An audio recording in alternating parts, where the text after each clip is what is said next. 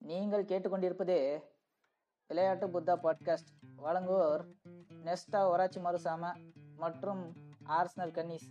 இணைந்து வழங்குவோர் football fraternity. வணக்கம்.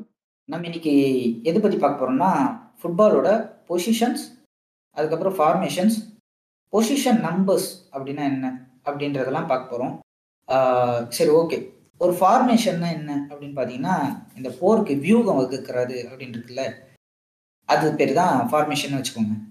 அப்படின்னா என்னன்னா நம்ம எப்படி வந்து டீமை செட் பண்ண போகிறோம் அப்படின்றது தான் ஃபார்மேஷன் இப்போ வந்து இல்லை ரெண்டு டீமுக்குமே பதினோரு பதினோரு பிளேயர் இருப்பாங்க. டீம் வந்து நாங்கள் வந்து இன்னைக்கு ஃபோர் ஃபோர் டூ ஆட போகிறோம் ப்ரோ இன்னைக்கு வந்து ஃபோர் த்ரீ த்ரீ போட்டாங்க. இது வேலைக்கு ஆகாது இந்தந்த பிளேயர்ஸ் இருந்தால் இந்த ஃபார்மேஷனில் ஆடணும் அப்படின்னு சொல்லிட்டு டிஸ்கஸ் பண்ணுறதுல பார்த்துருப்பீங்க. வெளியே இருந்து பார்க்கறதுக்கு வந்து இது வந்து ரொம்ப அப்படியே ஜீனியஸ் தனமாக ரொம்ப காம்ப்ளிகேட்டடாக பேசுகிற மாதிரி இருக்கும். பட் இது வந்து ஈஸி தான். சரி ஓகே ஒரு ஃபோர் ஃபோர் டூ அப்படின்னா என்னன்னு பார்த்தீங்கன்னா அவங்க வந்து எப்படி வந்து அவங்க டீமை ஆர்கனைஸ் பண்ண போகிறாங்க அப்படின்றது தான். சரி ஓகே அப்போ வந்து இதை புரிஞ்சுக்கிறதுனா என்ன பண்ணோம்னா நீங்கள் வந்து நாலு பொசிஷன் வந்து ஃபஸ்ட்டு தெரிஞ்சுக்கணும்.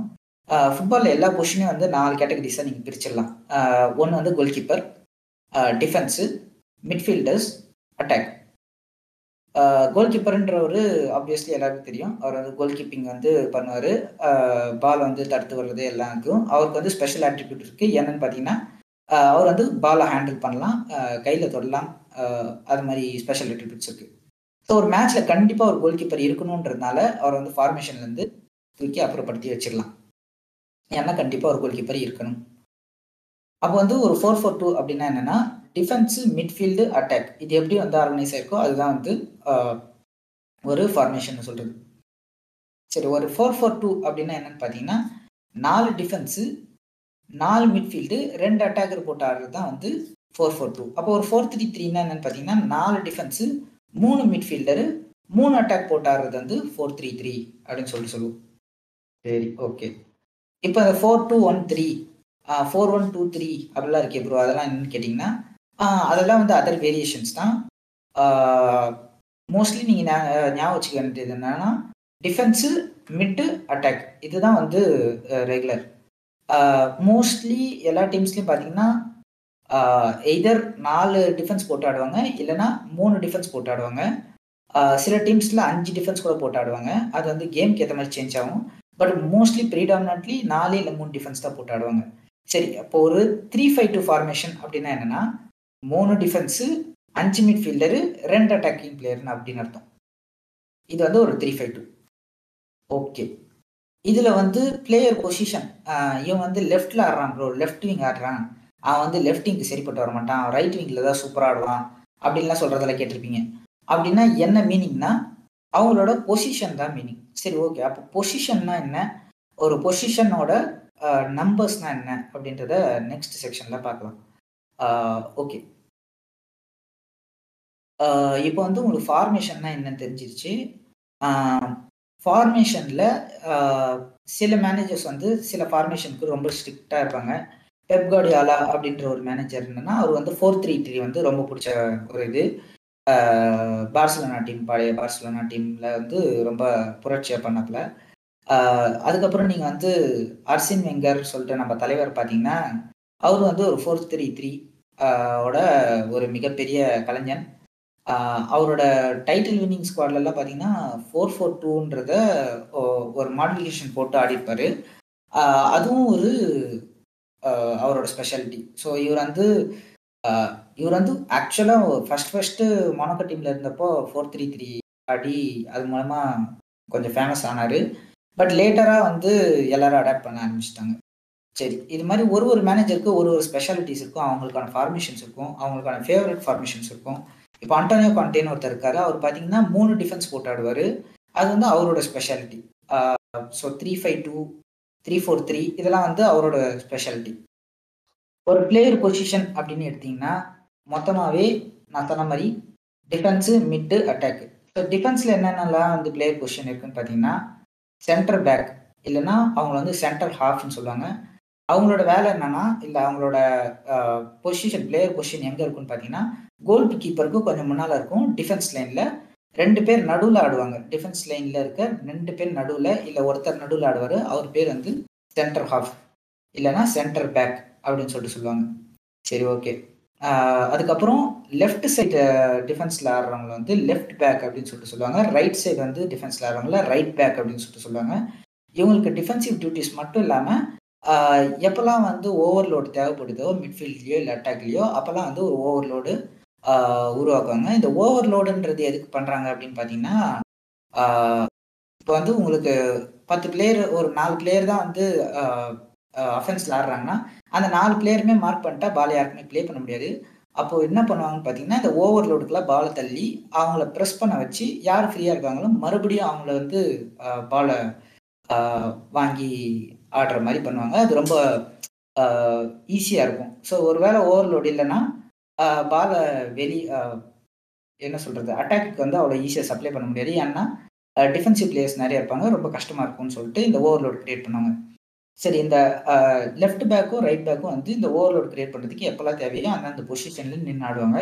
இவங்க அட்டாக் வரல கூட போய் ஆடுறவங்க அதுக்கப்புறம் மிட்ஃபீல்டில் பார்த்தீங்கன்னா இந்த லெஃப்ட் பேக் ரைட் பேக்குன்னு சொன்னது மட்டும் இல்லாமல் இந்த டிஃபென்ஸ் லைன்லேயே என்ன பண்ணுவாங்க சில டைம்ஸ் த்ரீ மேன் டிஃபென்ஸ் போட்டு ஆடும்போது left wing back right wing back அப்படின்னு சொல்லிட்டு சொல்லுவாங்க. அவங்க என்ன பண்ணுவாங்கன்னு பார்த்தீங்கன்னா லெஃப்ட் பேக்காக மட்டும் இல்லாமல் அவங்க ஒரு விங்கராகவும் ஆடுவாங்க.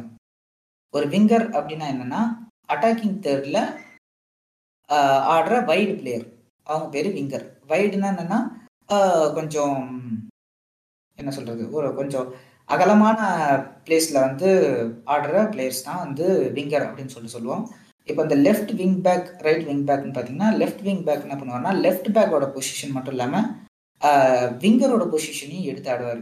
இது வந்து முக்கியமாக எப்போ வந்து தேவைப்படும்னா மூணு மேன் டிஃபென்ஸ் போட்டு ஆடும்போது டிஃபென்ஸ் லைனில் அவ்வளோவா ரெஸ்பான்சிபிலிட்டிஸ் கொஞ்சம் கம்மியாக இருக்கிறதுனால இவங்க வந்து அட்டாக் போய் ஜாயின் பண்ணலாம் அப்படின்ட்டு இருக்கும். இவ்வளோதான் டிஃபென்ஸில் வந்து நம்ம பார்க்க வேண்டிய பொசிஷன்ஸு மிட்ஃபீல்டில் அப்படின்னு எடுத்திங்கன்னா மிட்ஃபீல்டில் நிறைய பொசிஷன்ஸ் இருக்குது மிட்ஃபீல்டில் முக்கியமான பொசிஷன் பார்த்தீங்கன்னா ரெண்டு மிட்ஃபீல்ட் பொசிஷன்ஸ் இருக்குது ஒன்று வந்து சென்ட்ரல் டிஃபென்சிவ் மிட்ஃபீல்டர் ஒன்று இருக்குது இன்னொன்று வந்து சென்ட்ரல் அட்டாக்கிங் மிட்ஃபீல்டர் ஒன்று இருக்குது மற்றதெல்லாம் வேரியேஷன்ஸு சரி ஓகே ஒரு சென்ட்ரல் டிஃபெண்டிங் மிட்ஃபீல்டரோட வேலை என்ன அப்படின்னு பார்த்தீங்கன்னா அவரோட முக்கியமான வேலை வந்து அவர் வந்து ஒரு டிஃபென்சிவ் மிட்ஃபீல்டர் அவரோட வேலை என்னன்னு பார்த்தீங்கன்னா இப்போ பால் என்ன வருதுன்னா அது வந்து இன்டர்செப்ட் பண்ணுறது இன்டர்செப்ட் பண்ணுறதுனா குறுக்கிடுறது. அந்த பாலுக்கு குறுக்கிட்டு அந்த பாலை வந்து ஆப்போனண்ட் கிட்ட போகாமல் வந்து பார்த்துக்கிறது அதுக்கப்புறம் டேக்கிள் பண்ணுறது டேக்கிள்னா என்னன்னு பார்த்தீங்கன்னா ஒருத்தரை வந்து டிஸ்டர்ப் பண்ணி அவங்க கிட்ட பால் எடுக்கிறது. அதுக்கு வந்து டேக்கிள் அப்படி சொல்லிட்டு மீனிங்கு இது வந்து ஒரு சென்ட்ரல் டிஃபென்சிவ் மிட்ஃபீல்டரோட ப்ரீடாமினன்ட் ஜாபு அது இல்லாமல் வந்து அவருக்கு டிஸ்ட்ரிபியூஷன் அப்படின்னு சொல்லக்கூடிய பால் வந்து எந்த இடத்துல யார் ஃப்ரீயாக இருக்காங்களோ அவங்கள பார்த்து போடுறது. ஒரு அட்டாக் வந்து பால் சப்ளை பண்ணுறது இப்போ அட்டாக் ஃபுல்லாக இருந்தாங்கன்னா டிஃபென்ஸுக்கு பால் போட்டு மறுபடியும் பாலை ரொட்டேட் பண்ணுறது இது எல்லாமே வந்து ஒரு சென்ட்ரல் டிஃபென்சிவ் மிட்ஃபீல்டருக்கான அதர் ரெஸ்பான்சிபிலிட்டிஸ் இவங்க எங்கே ஆடுவாங்கன்னு பார்த்தீங்கன்னா மோஸ்ட்லி அந்த சென்ட்ரல் சர்க்கிள்லையும் கொஞ்சம் முன்னாலேயும் போய் ஆடுவாங்க. கொஞ்சம் எப்போல்லாம் வந்து ஆப்போசிஷன் டீம் வந்து அட்டாக் பண்ண வராங்களோ? அப்போ கொஞ்சம் பின்னாலேயும் ஆடுவாங்க. சரி ஓகே அது இல்லாமல் பார்த்தீங்கன்னா சென்ட்ரல் அட்டாக்கிங் மிட்ஃபீல்டர் அப்படின்னு ஒருத்தர் இருப்பார். அவரோட வேலை என்னன்னு பார்த்தீங்கன்னா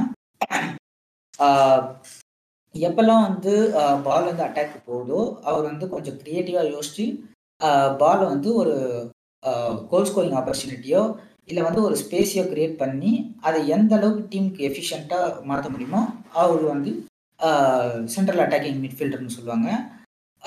அவர் வந்து மோஸ்ட்லி அவங்க என்ன சொல்லுவாங்கன்னா நம்பர் டென் பொசிஷன் அப்படின்னு சொல்லிட்டு சொல்லுவாங்க. அது ஏன் அப்படி சொல்கிறாங்க அப்படின்றத நம்ம நெக்ஸ்ட்டுக்கு வரலாம். நெக்ஸ்ட் போர்ஷன் நான் சொல்கிறேன் உங்களுக்கு கிளியரா. இப்போ வந்து ஒரு சென்ட்ரல் அட்டாக்கிங் மிட்ஃபீல்டரோட ப்ரீடாமினன்ட் ஜாப் வந்து ஸ்பேஸ் கிரியேட் பண்ணுறதும் ஒரு கோல் ஸ்கோரிங் ஆப்பர்ச்சுனிட்டி கிரியேட் பண்ணுறது தான் அவரோட ப்ரீடாமினன்ட் பொசிஷன் ஓகே அது இல்லாமல் லெஃப்ட் விங்கர் ரைட் விங்கர்னு சொல்கிறாங்களே ப்ரோ அவங்க வந்து ஏன் அப்படி சொல்கிறாங்க அப்படின்னு கேட்டிங்கன்னா இப்போ சென்ட்ரல் மிட்ஃபீல்டரையே நான் இன்னொருத்தர் விட்டேன். விங்கருக்கு போகிறதுக்கு முன்னால் பாக்ஸ் டு பாக்ஸ் மிட்ஃபீல்டர் அப்படின்னு ஒருத்தவங்க சொல்லுவாங்க. சரி பாக்ஸ் டு பாக்ஸ் மிட்ஃபீல்டர்னா அவங்களுக்கு என்ன மீனிங்னா இப்போ வந்து எப்போல்லாம் வந்து ஆப்போனண்ட் வந்து நம்ம டீமை அட்டாக் பண்ணுறாங்களோ அப்போ வந்து நம்ம பாக்ஸ் நம்ம டி பாக்ஸ்னு சொல்லுவாங்க. அந்த டி பாக்ஸ் வரல போயிட்டு டிஃபெண்ட் பண்ணுவாங்க இன்டர்செப்ட் பண்ணுவாங்க என்னெல்லாம் தேவையோ பண்ணுவாங்க. அட் த சேம் டைம் எப்போல்லாம் நம்ம பிளேயருக்கு வந்து ஒரு ஓவர்லோடு வந்து ஆப்பனண்ட் ஹாஃபில் வந்து நம்ம அட்டாக் பண்ணும்போது போது தேவைப்படுதோ அப்போல்லாம் வந்து அந்த ஆப்பனண்ட் பாக்ஸ் வரல போயிட்டு நின்று அங்கே ஒரு ஓவர்லோடு கிரியேட் பண்ணி அங்கே ஒரு ஸ்பேஸ் கிரியேட் பண்ணி டீமுக்கு ஹெல்ப் பண்ணுறது தான் அவங்களோட வேலை. அப்போ இவங்களுக்கு வந்து என்ன ரெஸ்பான்சிபிலிட்டிஸ் இருக்குன்னு பார்த்தீங்கன்னா டிஃபென்சிவ் ரெஸ்பான்சிபிலிட்டியும் இருக்குது அட்டாக்கிங் ரெஸ்பான்சிபிலிட்டியும் இருக்குது ப்ளஸ் டிஸ்ட்ரிபியூஷன்ற முக்கியமான ஒரு ரெஸ்பான்சிபிலிட்டியும் இருக்குது இவங்க வந்து பாக்ஸ் டு பாக்ஸ் மிட்ஃபீல்ட்னு சொல்லுவாங்க. இவங்க வந்து ஒரு upgraded version of the modern football இப்போ வந்து பாக்ஸ் டு பாக்ஸ் மிட்ஃபீல்டர்னு பார்த்தீங்கன்னா ரொம்ப நல்ல பிளேயர்ஸ்னு எடுத்தீங்கன்னா நம்ம பவுல் போக்பா இருக்கார்ல அதுக்கப்புறம் ஆரன் ராம்சின்னு ஒருத்தர் இருக்காரு. எங்களுக்கு வேற நல்ல எக்ஸாம்பிள்னு பார்த்தீங்கன்னா நம்ம பிர்லோ கொஞ்சம் ரிட்டையர் ஆகிட்டார் இப்போ மேனேஜர் இருக்காரு பட் அவரும் ஒரு நல்ல எக்ஸாம்பிள் அவர் வந்து ஒரு central defensive creative midfielder but இருந்தாலும் அவர் ஒரு பாக்ஸ் டு பாக்ஸும் கூட. ஸோ இது மாதிரி நிறைய எக்ஸாம்பிள்ஸ் இருக்குங்க.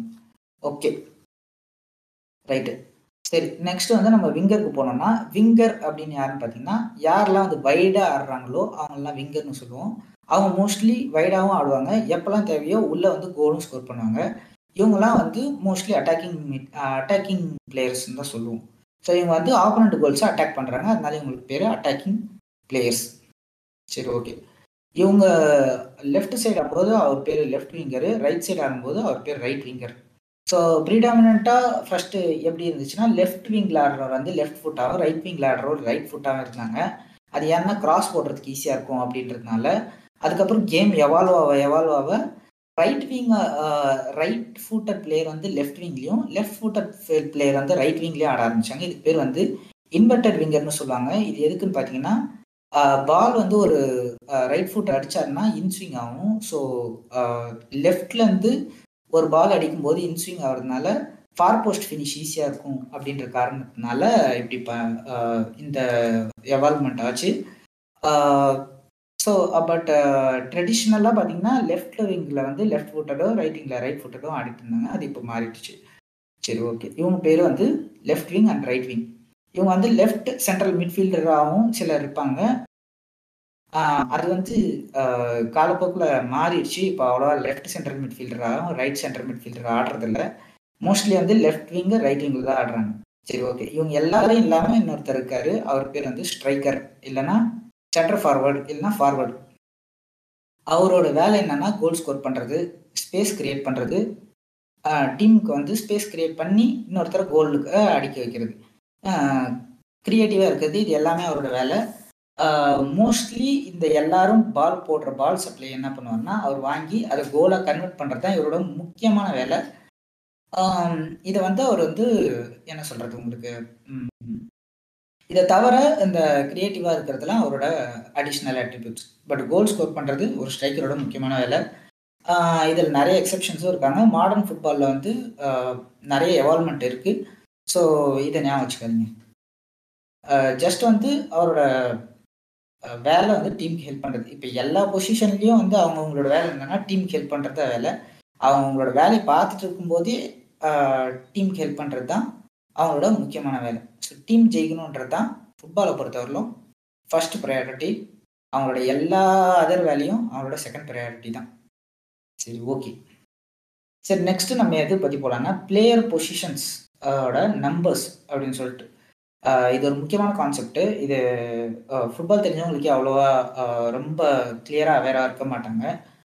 இது பற்றி என்னென்னு கொஞ்சம் டீட்டெயில்டாக போகலாம் so next section two player positions and numbers okay football வந்து எப்போ ஆரம்பிச்சாங்களோ அதுக்கு கொஞ்சம் வருஷங்கள் சில டிக்கெட்ஸ் கழிச்சு என்ன ஆகுதுன்னா ஒரு அட்வான்ஸ்மெண்ட் வருது. அது என்ன பிளேயர் வந்து நம்பர்ஸ் போட்டு ஆடலாம் அது வந்து ஈஸியாக ரெப்ரசன்ட் பண்ணுறதுக்கு ஈஸியாக இருக்கும். கொஞ்சம் வந்து ஒரு டாக்டிக்ஸ் டாக்டிக்ஸ் அப்படின்னா என்னென்னா என்ன சொல்கிறது ஒரு தந்திரம். இந்த இந்தந்த தந்திரங்கள் மந்திரங்கள் பண்ணி வந்து நம்ம ஜெயிக்கலாம் அப்படின்னு அவங்க யோசிச்சுட்டு இருக்காங்கன்னா அதை வந்து எஃபெக்டிவாக கம்யூனிகேட் பண்ணுறதுக்கு இது மாதிரி நம்பர்ஸ் போட்டாருன்னா ஈஸியாக இருக்கும் அப்படின்னு சொல்லிட்டு யோசிக்கிறாங்க. அது ஃபஸ்ட்டு ஃபஸ்ட்டு சில நான் லீக் டீம்ஸ் அதாவது ஒரு சும்மா அமைச்சூர் நான் லீக் டீம்ஸ் அப்படின்னா என்ன சொல்கிறது அவங்க வந்து ரிஜிஸ்டர் பண்ணாத ஒரு நான் லீக் சைட் அவங்க அவ்வளோதான் அவங்க வந்து என்ன பண்ணுறாங்கன்னா ஆரம்பிக்கிறாங்க. லேட்டராக அந்த கேம் எப்படி எவால்வ் ஆகுது அப்படின்னு பார்த்தீங்கன்னா ரிஜிஸ்டர் பண்ண சைட்ஸே வந்து இந்த நம்பர் சிஸ்டம்க்கு வந்து அடாப்ட் ஆரம்பிக்கிறாங்க. ஸோ இனிஷியலாக எப்படி இருந்துச்சு அப்படின்னு பார்த்தீங்கன்னா ஃபர்ஸ்ட் டீம் அப்படின்னா என்னன்னா யார் வந்து மேட்சை ஸ்டார்ட் பண்ணுறாங்களோ அவங்க பேர் ஃபர்ஸ்ட் டீம்னு சொல்லுவாங்க. அந்த ஃபர்ஸ்ட்டு பதினோரு பேர் மேட்ச் ஸ்டார்ட் பண்ணுறவங்க பேர் ஃபர்ஸ்ட் டீம்னு சொல்லுவாங்க. அந்த ஃபர்ஸ்ட் டீம் பிளேயர்ஸ் வந்து ஒன் டு லெவன் வந்து நம்பர் போட்டுக்கணும் அப்படின்ற மாதிரி ஒரு ஒரு ஸ்ட்ராட்டஜி ஒன்று கொண்டு வராங்க. ஸோ அது ஃபர்ஸ்ட் ஃபர்ஸ்ட்டு இங்கே யார் கொண்டு வராங்கன்னு பார்த்தீங்கன்னா லீக் ஃபுட்பாலில் ஆர்சனல் டீம் தான் இங்கே மறுபடியும் கொண்டு வராங்க. அவங்க வந்து நைன்டீன் டுவெண்ட்டி எயிட்லேயே இதை வந்து கொண்டு வராங்க. பட் ஸ்லோவாக தான் வந்து இந்த ப்ராசஸ் நடக்குது. பை ஒரு இது கொஞ்சம் நல்லா ஃபேமஸாகவே ஒரு பத்து பதினொன்று வருஷம் ஆயிடுது பட் அது வரலாம் போட்டாடுறவங்க போட்டாடலாம் போட்டாடாதவங்க போட்டாட வேண்டாம் அப்படின்னும் ரூல்ஸ் இருந்தது. சில டைம்ஸ் என்ன ஆச்சுன்னா இது போட்டாடுறது வந்து கரெக்ட் இல்லை அப்படின்ற மாதிரியும் ஆச்சு. பட் வந்து ஆடியன்ஸ் என்ன ஃபீல் பண்ணாங்கன்னா ஃபுட்பால் ஃபேன்ஸு இது போடுறதுனால எங்களால் பிளேயர்ஸ் பெட்டராக ரெக்கக்னைஸ் பண்ண முடியுது. எதனா வந்து என்ன சொல்கிறது அவங்களோட அவங்கள அக்னாலேஜ் பண்ண முடியுது. அப்படின்ற மாதிரி நிறைய அவங்க ஃபீல் பண்ணதுனால ஒரு ஆர்டிக்கிளாக இருக்குது நீங்கள் அதை படிச்சு பாருங்கள் ஃபுட்பால் நம்பர்ஸ் ஹெல்ப் ஃபுட்பால் அப்படின்னு சொல்லிட்டு ஒரு ஆர்டிக்கிள் நினைக்கிறேன். அதில் என்னென்னா இதை வந்து அக்னாலேஜ் பண்ண முடியுது அவங்கள அப்ரிஷியேட் பண்ண முடியுது அப்படின்றதுனால இது வந்து ஃபர்தர் என்ஹான்ஸ்மெண்ட்டுக்கு வந்து உள்ளாச்சு. எதெல்லாம் நல்லா இருக்கோ? அதில் ஃபுட்பாலில் சேர்த்துக்குவாங்க ஸோ இதையும் சேர்த்துக்கிட்டாங்க. பொறுமையாக இது வந்து ஸ்லோவாக அடாப்ட் ஆகி உள்ளே வரதுக்கே ஒரு நைன்டீன் ஃபிஃப்டிஸ் ஆயிடுச்சு அப்போல்லாம் என்ன ரூல்னு பார்த்தீங்கன்னா ஒன் டு லெவன் வந்து கண்டிப்பாக வந்து என்ன சொல்கிறது jersey number first team players மட்டும்தான் போடணும். ஃபர்ஸ்ட் டீம் பிளேயர்ஸ் வந்து ஒன் லெவனை தாண்டி எந்த நம்பரும் போடக்கூடாது. ஸோ அதனால் வந்து நிறைய ரூல்ஸ் இருந்தது. இதில் முக்கியமான ஒரு ஜெர்சி நம்பர் அப்படின்னு பார்த்தீங்கன்னா எல்லோரும் நம்பர் டென்னு சொல்லுவாங்க. நான் வந்து நம்பர் டுவெல் சொல்லுவேன். ஏன்னா நம்பர் டுவெல் ஜெர்சி நம்பர் வந்து நிறைய கிளப்ஸ் வந்து என்ன பண்ணுவாங்கன்னா அவங்களோட ஃபேன்ஸ்க்கு டெடிகேட் பண்ணதுனால அதை ரிட்டையர் பண்ணிடுவாங்க. அப்படின்னா என்னென்னா ஒரு ஃபுட்பால் ஃபீல்டில் வந்து ஒரு மேட்ச் நடக்குதுன்னா அதை வந்து ஃபுட்பால் பிளேயர்ஸ் மட்டும் ஆடலை அதை வந்து ஃபேன்ஸ் இன்ஃப்ளூயன்ஸ் பண்ணுவாங்க. ஸோ கிரிக்கெட் மாதிரி இதில் சும்மா கத்துறது மட்டும் இல்லாமல் ஒரு ஆப்போசிஷன் பிளேயர் பால் எடுத்துகிட்டு போனால் பூ பண்ணுவாங்க. ஃபேன்ஸ் இவன் பிளேயர் பால் எடுத்துகிட்டு போனால் செரிஷ் பண்ணுவாங்க. அவனை வந்து அவனுக்கு அவனுக்கு அந்த அளவுக்கு ஓடுற சக்தியே இருக்காது. அவனை வந்து என்ன சொல்கிறது அவனை ஒரு வேகத்தில் வந்து அவனை சாண்ட் பண்ணி அவனை செரிஷ் பண்ணி அவனை அந்த ஃபாஸ்ட்டை ஓட வச்சு ஒரு கோல் அடிக்கிறதுலாம் அவங்க வந்து டைரெக்டாக பிச்சில் இன்வால்மெண்ட்டு ஃபேன்ஸ் இருக்கிறதுனால அவங்களுக்கு வந்து நம்பர் டுவெல் நம்பர் கொடுத்து ரிட்டையர் பண்ணிட்டாங்க அந்த நிறைய கிளப்ஸில் அந்த நம்பரு பட்டு நிறைய கிளப்பில் அது பண்ணாமலே இருக்காங்க. பட் நீங்கள் முக்கியமாக நான் ஞாபகம் வச்சுக்க வேண்டியது என்னென்னா நம்பர் டுவெல்ன்றது ஃபேன்ஸ் ஃபுட்பாலை பொறுத்தவரை ஃபேன்ஸ் இல்லைன்னா ஃபுட்பால் கிடையாது.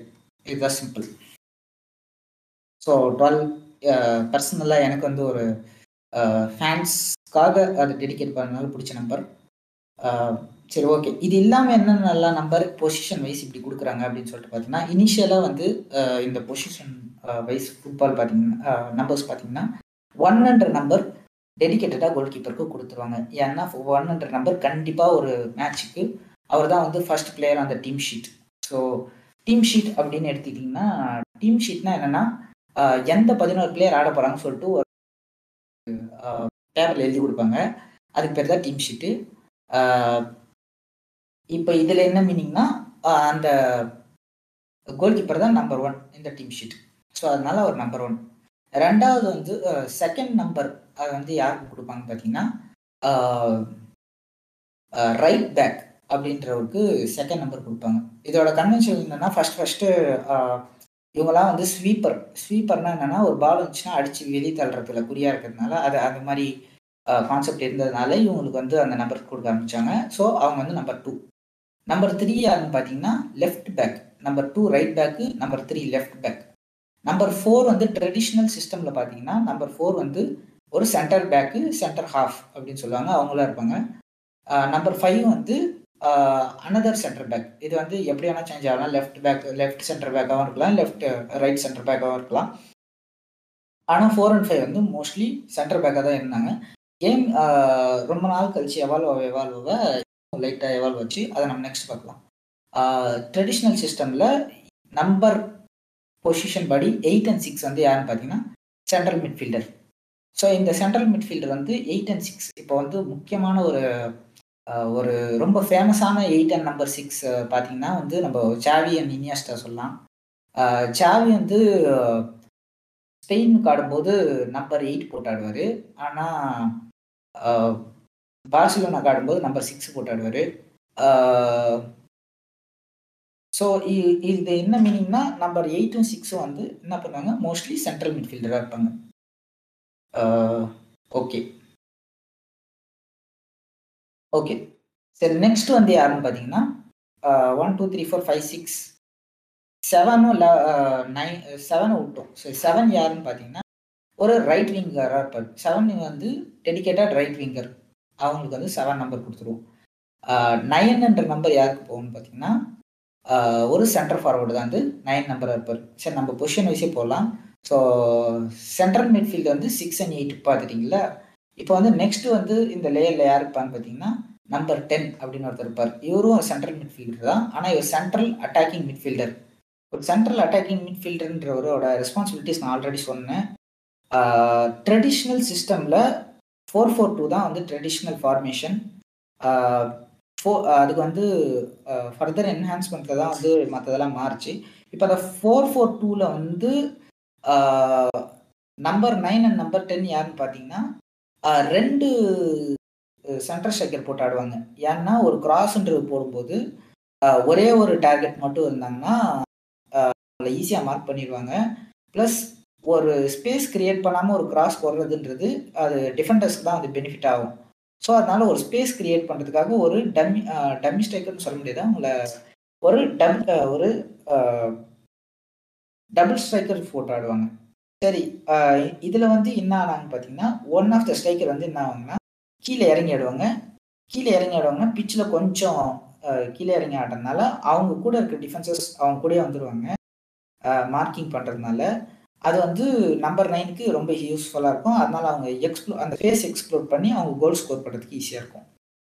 இதில் number seven and number eleven யாருன்னு பார்த்தீங்கன்னா நம்பர் லெவன் வந்து ப்ரிடாமினாக லெஃப்ட் விங்கில் ஆடுவார். நம்பர் செவன் எங்கன்னு பார்த்தீங்கன்னா ப்ரிடாமினட்டாக ரைட் விங்கில் ஆடுவார். ரைட் விங்கில் ஆடுறவங்களுக்கு ப்ரிடாமினட்டாக நம்பர் செவன் இப்போ இப்போ இதுலேயே பார்த்தீங்கன்னா நம்பர் நம்பர்ஸ்லாம் வந்து மோஸ்ட்லி கரெக்டாக யூஸ் பண்ணுவாங்க. பிளேயர்ஸ் ஜெர்சி நம்பர் கேட்கும்போது மோஸ்ட்லி ப்ரிடாமினாக யூஸ் பண்ணுறாங்க பட் நிறைய எக்ஸப்ஷன்ஸும் இருக்குது அவங்கவுங்களுக்கு பிடிச்ச நம்பர் பர்சனல் நம்பர் அதெல்லாம் வந்து யூஸ் பண்ண ஆரம்பிச்சிட்டாங்க. பட் இது வந்து இப்போயும் வந்து ரொம்ப இன்டாக்டாக தான் இருக்குது சரி ஓகே இந்த நம்பர் நைனும் நம்பர் டென்னோட வேலை என்னன்னா மோஸ்ட்லி ஸ்பேஸ் கிரியேட் பண்ணுறதும் கோல் ஸ்கோர் பண்ணுறது தான் எங்களோட வேலை. இது வந்து மோஸ்ட்லி ஸ்பானிஷ் அண்ட் ஸ்வீடன் ஓட அட்டாக் ஒரு ஃபார்மேஷன் ஸ்டைல் நம்பரிங் ஸ்டைலு இப்போ இதில் இங்கிலாண்டோட மாடிஃபிகேஷன் அப்படின்னா என்ன இருக்குன்னு பார்த்தீங்கன்னா இப்போ நான் ஃபோர் ஃபோர் டூலேயே வந்து மற்ற எல்லா பொசிஷனும் சேமாக தான் இருக்கும். பட் வந்து இங்கிலாண்டில் எப்படி இருக்குன்னு பார்த்தீங்கன்னா சென்டர் பேக்குக்கு வந்து ஃபோர் ஃபைவ் நம்பர் தரமாட்டாங்க. சென்டர் பேக்குக்கு வந்து சிக்ஸ் அண்ட் ஃபைவ் நம்பர் தான் கொடுப்பாங்க. அதுக்கப்புறம் இவங்க மிட்ஃபீல்டில் வந்து எயிட் அண்ட் ஃபோர் நம்பர் ஆடுவாங்க. சிக்ஸ்ன்ற நம்பர் வந்து மிட்ஃபீல்ட்லேருந்து சென்டர் பேக் வந்துடுவாங்க ஃபோர்ன்ற நம்பர் வந்து அட்டாக்ல இது சென்ட்ரல் மிட்ஃபீல்டில் ஆடுவாங்க. இப்போ நீங்கள் எக்ஸாம்பிள் பார்த்தீங்கன்னா இப்போது செக் ஃபேபிகஸ் வந்து ஆடும்போது ஃபோர் நம்பர் போட்டு சென்ட்ரல் மிட்ஃபீல்டில் ஆடுவார். அவர் வந்து இங்கிலாண்டில் ஆடும்போது அப்படி ஆடி இருப்பார் அதே மாதிரி ஜாவி இனியஸ்டாவும் பார்த்தீங்கன்னா சிக்ஸ் நம்பர் போட்டு சென்ட்ரல் மிட்ஃபீல்டில் ஆடுவாங்க. ஆனால் அவங்க வந்து ஸ்பானிஷோட ஒரு ஸ்டைலில் நம்பர் சிஸ்டம்ன்றதுனால அவங்க அது மாதிரி பண்ணியிருப்பாங்க. இப்போ வந்து இங்கிலாண்டில் வந்து இந்த சிக்ஸ் நம்பர்னு பார்த்தீங்கன்னா மோஸ்ட்லி வந்து இந்த டிஃபென்ஸில் இருக்கிறவங்க எடுத்துக்குவாங்க. ஆனால் ஸ்பெயின் சைடு அந்த ஸ்வீடன் சைடில் வந்து சிக்ஸ் ஹண்ட்ரட் நம்பர் சென்ட்ரல் மிட்ஃபீல்டில் ஆடுவாங்க. இதுதான் வந்து முக்கியமாக இருக்கிற ரெண்டு பேருக்கும் டிஃப்ரென்ஸு நம்பர் சிஸ்டம்ன்றது மறுபடியும் நான் ஃபர்ஸ்ட்லேருந்து ஒரு தடவை ஆர்டராக சொல்லிடுறேன்.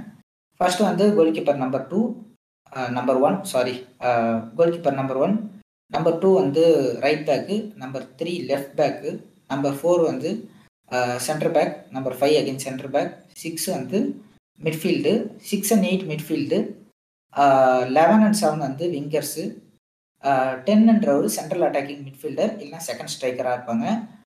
நைன்ன்றது வந்து ஒரு டெடிகேட்டட் ஸ்ட்ரைக்கர் சரி ஓகே இப்போ ஒரு டெடிகேட்டட் ஸ்ட்ரைக்கரு ஒரு சென்டர் ஸ்ட்ரைக்கர் அப்படின்னா என்னன்னு பார்த்தீங்கன்னா அவங்க வந்து அவங்களோட வேலை மோஸ்ட்லி கோல் போடுறது மட்டும்தான் அவங்களோட வேலை. இவங்களை வந்து ட்ரெடிஷ்னல் ஸ்ட்ரைக்கர் அப்படின்னு சொல்லிட்டு சொல்லுவாங்க. எர்லியராக எப்படி இருந்ததுன்னு பார்த்தீங்கன்னா இந்த கிராஸ் போட்டாங்கன்னா ட்ரெடிஷ்னல் ஸ்ட்ரைக்கர் வந்து கிராஸ் வந்து அதை அடித்து உள்ள தள்ளுவார் இல்லை ஹெட்டிங் பண்ணி உள்ள தள்ளினாலும் பேர் ட்ரெடிஷ்னல் ஸ்ட்ரைக்கர் இது வந்து இந்த கேம் பிளே தான் ரொம்ப வருஷங்களாக இருந்துச்சு. அதுக்கப்புறம் எப்போ வந்து பாசிங் வந்து நிறைய போட ஆரம்பித்தாங்களோ எப்போ வந்து டோட்டல் ஃபுட்பாலில் உள்ள ஆரம்பிச்சதோ இந்த ட்ரெடிஷ்னல் ஃபுட்பாலோட ஸ்டைல் வந்து ஸ்லோவாக மாறிட ஆரம்பிச்சிச்சு. டோட்டல் ஃபுட்பால்லாம் என்னென்னலாம் நம்ம இன்னொரு எபிசோடில் பார்க்கலாம். இல்லை டாக்குமெண்ட்ரி ஒன்று இருக்குது அது வேணால் வச்சு பாருங்கள் ரொம்ப இன்ட்ரெஸ்டிங்காக இருக்கும். இவர் பேர் வந்து ட்ரெடிஷ்னல் சென்டர் ஃபார்வர்டு ஓகே இது இல்லாமல் இப்போ இருக்கிற சென்டர் ஃபார்வர்டு எப்படின்னு பார்த்தீங்கன்னா அவங்களுக்கு முக்கியமான வேலை கிரியேட் பண்ணுறதும் உள்ளே சேர்ந்துருச்சு. ஸோ இப்போ வந்து என்ன பண்ணணும்னு பார்த்தீங்கன்னா மோஸ்ட்லி சென்டர் ஃபார்வர்டு என்ன பண்ணுவாங்கன்னா கொஞ்சம் டவுன் இறங்கி அவங்க கொஞ்சம் கம்பைன் ஆகி கம்பைன் ஆகுறதுன்னா என்னென்னா பாஸுக்கெல்லாம் வந்து ரொம்ப சிங்க்ரனைஸ்டாக கம்பைன் ஆகிறது தான் வந்து கம்பைன் ஆகுறதுன்னு சொல்லுவாங்க.